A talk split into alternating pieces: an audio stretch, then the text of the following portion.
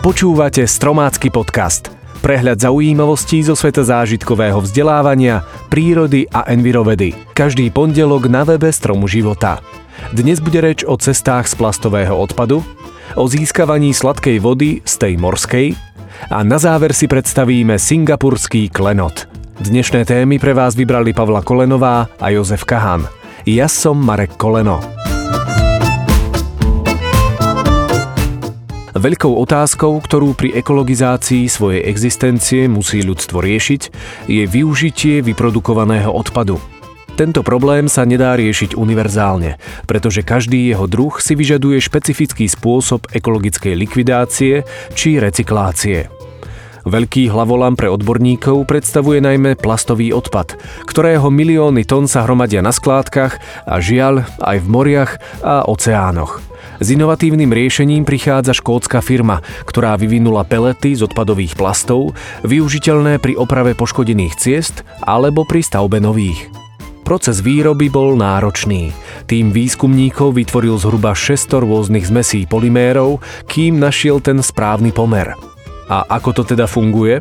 Spomenutá firma dodáva peletizovaný plastový odpad v podobe malých granúl, ktorý sa pridáva do asfaltovej zmesi, tvoriacej povrchový koberec cesty, pričom plast tvorí približne 20% tejto zmesi.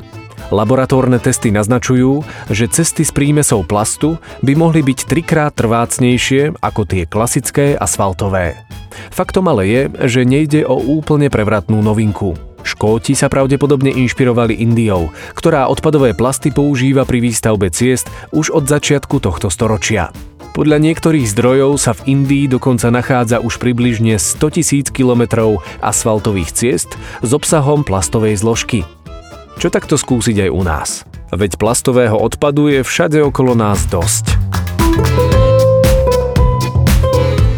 Mnohým suchým pobrežným oblastiam by veľmi pomohlo, ak by bez námahy dokázali zachytiť aspoň časť vyparenej vody z oceána a získať tak čistú, sladkú vodu. Táto myšlienka viedla vedcov z Národnej Singapurskej univerzity k vytvoreniu nového hydrogélu, ktorý veľmi efektívne zachytáva vlhkosť z morského vzduchu a potom ho uvoľňuje v podobe pitnej vody. Tým vedcov vyvinul materiál na báze zinku, ktorý dokáže absorbovať viac ako štvornásobok svojej suchej hmotnosti, pričom nepotrebuje elektrínu na to, aby sa z neho voda uvoľnila. Navyše gel možno opakovane použiť viac ako tisíckrát.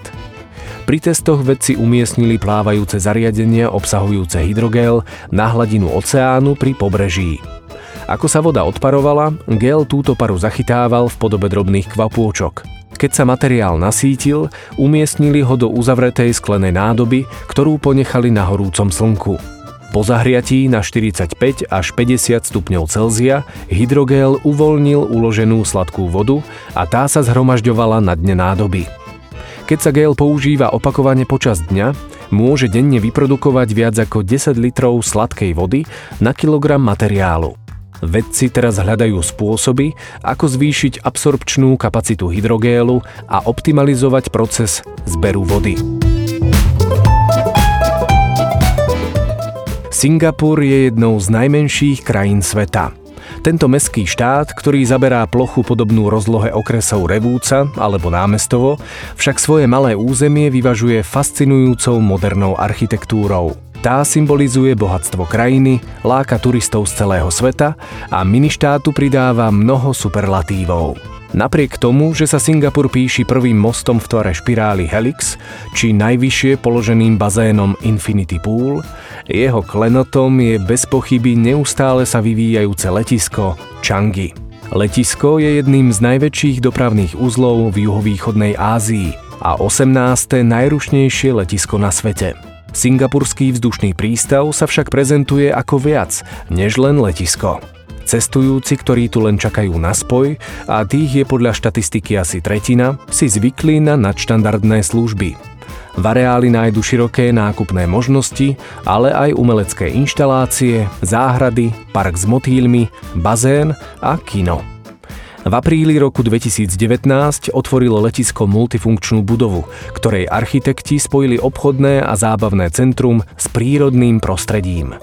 V centrálnej 5-podlažnej záhrade, ktorá obkolesuje nákupné centrum, vysadili tisíce stromov a 10 tisíce kríkov.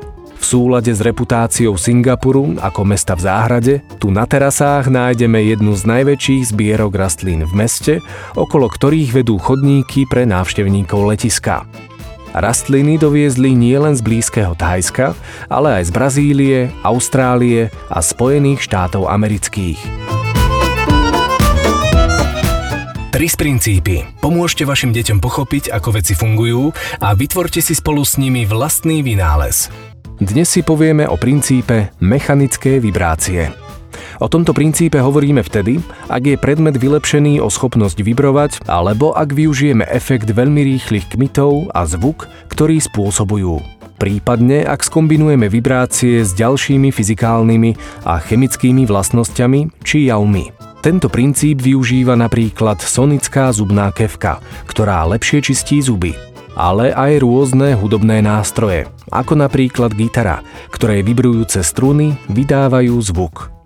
Mechanické vibrácie využívajú aj moderné medicínske prístroje, ako napríklad ultrazvuk.